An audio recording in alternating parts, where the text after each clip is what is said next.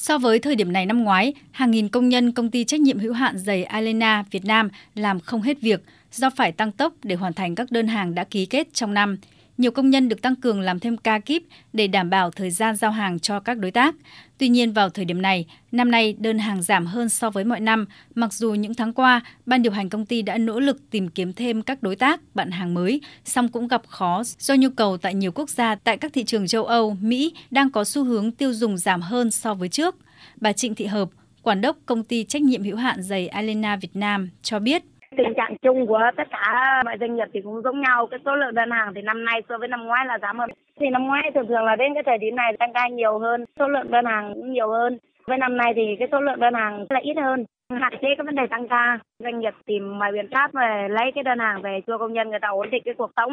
Theo thông tin từ Hiệp hội Da giày Túi sách Việt Nam, tình trạng sụt giảm đơn hàng xuất khẩu diễn ra ở tất cả các doanh nghiệp của ngành. Bình quân lượng hàng giảm khoảng 30% so với đầu năm. Cụ thể như kim ngạch xuất khẩu da dày tháng 9 chỉ còn 2 tỷ đô la Mỹ, trong khi tháng 8 đạt 2,6 tỷ đô la Mỹ. Tình hình sụt giảm đơn hàng sang quý 4 của năm càng nặng hơn và có thể tiếp tục kéo dài đến giữa năm 2023 tới.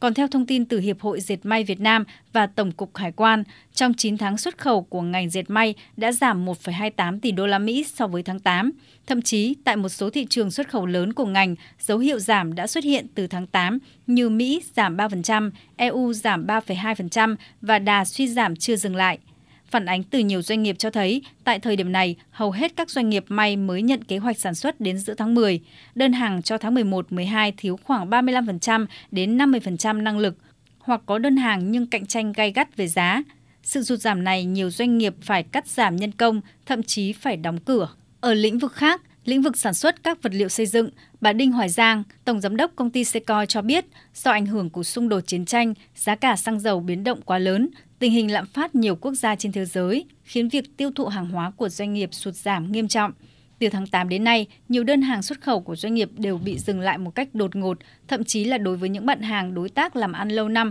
cũng bị đình trệ. Bà Đinh Hoài Giang chia sẻ. Đối với thị trường lâu năm mà chúng tôi xuất khẩu từ năm 99 đến nay là thị trường Nhật là đột ngột dừng lại. Và khi chúng tôi tìm hiểu ra thì chúng tôi biết là ảnh hưởng lớn nhất đấy không phải là do chất lượng sản phẩm của chúng tôi, mà là hoàn toàn tình hình lạm phát của nước Nhật.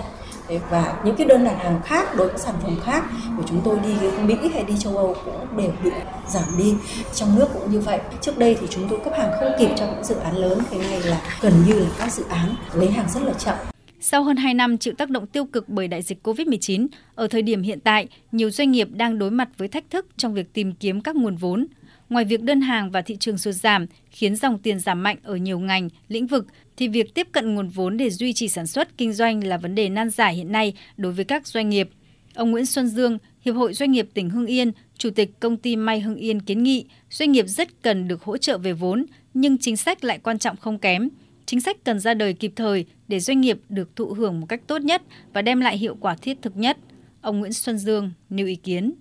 cần hỗ trợ về vốn, thì đề nghị là có cái chính sách hỗ trợ trong trường hợp mà người lao động nghỉ việc ấy, thì hỗ trợ cho người ta vay. Kể cả hết zoom rồi thì không phải tung zoom ra một chút để cho các ngân hàng thì người ta mới có thể cho vay được. Hiện tại nhà nước đã có một số cái giãn nhưng vừa rồi ví dụ chẳng hạn cái giãn thuế thu nhập doanh nghiệp, ngày 30 thông báo là ngày hết hạn mỗi năm rồi thì người ta nộp tiền xong rồi mới mùng một mới công bố. Thì cái điều đó là cái mà để cho doanh nghiệp nhưng nộp hết cả tiền rồi thì mới công bố là được hoãn, được giãn cho đến 30 tháng 3 năm sau thì cái đó thì quả thật về chính sách chế độ cũng chưa ra kịp thời.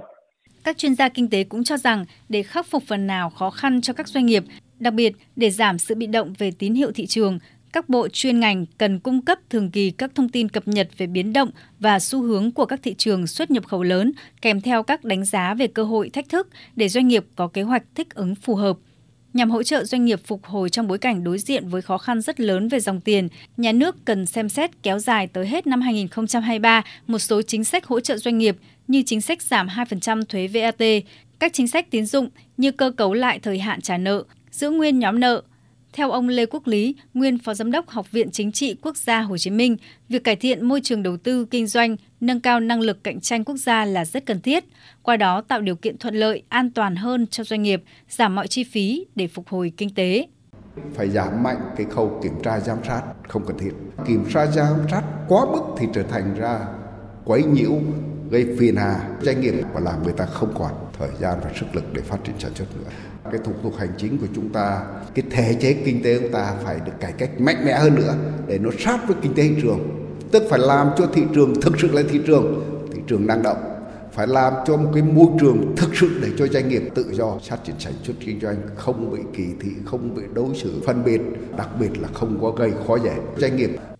Rõ ràng, trong bối cảnh còn nhiều biến động như hiện nay, các doanh nghiệp cần có biện pháp thích ứng, đưa ra những kịch bản ứng phó cũng như chiến lược để tự cứu mình. Về lâu dài, phải nâng cao chất lượng nguồn nhân lực, đẩy mạnh tự động hóa trong sản xuất để tiết giảm chi phí, tăng tính cạnh tranh và tiếp tục trụ vững trên thương trường.